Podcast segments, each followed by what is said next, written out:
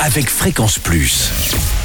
Surprenez votre famille et vos amis grâce au grand chef de Bourgogne-Franche-Comté. Cette semaine, je suis à Mont-sous-Vaudrey dans le Jura. Où vous nous écoutez aussi sur l'appli Fréquence Plus et le site web fréquenceplus.radio.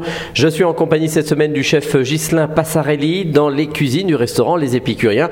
Bonjour chef. Bonjour Charlie. Alors, premier épisode aujourd'hui avec vous. On part sur la tradition, sur une petite euh, recette apéritive. Et là, on part sur des verrines maraîchères. Alors, ça consiste en quoi? Alors la verrine maraîchère, donc c'est une verrine qu'on propose dans nos, dans nos buffets cocktails. D'accord. Donc là on sera du- sur du 100% légumes, là on sera sur du céleri rave et du céleri branche. Oui, c'est encore la saison. On peut encore en trouver facilement hein, en ce mois de septembre.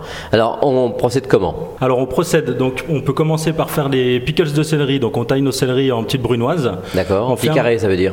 Pickles. Ah oui, ah, en pickle, c'est en petit, en petit carré. En fait, on taille en oui brunoise Voilà. exactement en petit carré, excusez-moi. Ensuite, donc pour faire les pickles, donc on, on fait le mélange donc 1 2 3 donc euh, un volume de sucre pour deux volumes de vinaigre pour trois volumes d'eau. Ah oui. On verse, on, fait- on porte à ébullition, on verse sur nos légumes et on laisse refroidir à température ambiante. Et donc on aura des légumes croquants avec ce petit goût sucré et ça permet de les conserver en plus. Ah, très anglais ça en plus. Exactement. Bon, ensuite. Ensuite, on va faire une mousseline de céleri. Donc, on coupe le céleri grossièrement. Donc, avec les parures aussi, euh, de- là où on a taillé la brunoise, on aura quelques parures de céleri. On les met dans un mélange de lait et d'eau. Donc, on va les laisser cuire euh, comme pour une purée, comme pour une soupe. On les laisse compoter. Ensuite, on va les mixer avec du beurre frais.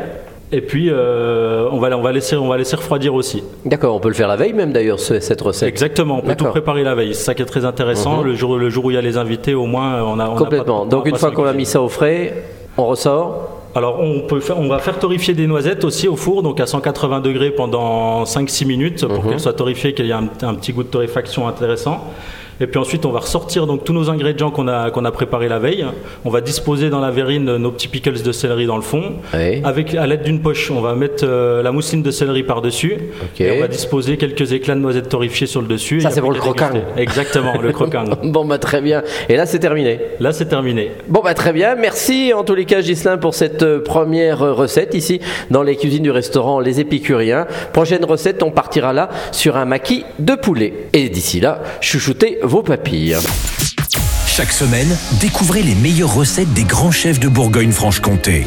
Du lundi au vendredi, à 5h30, 11h30 et 19h30, chouchoutez vos papilles. Fréquence Plus.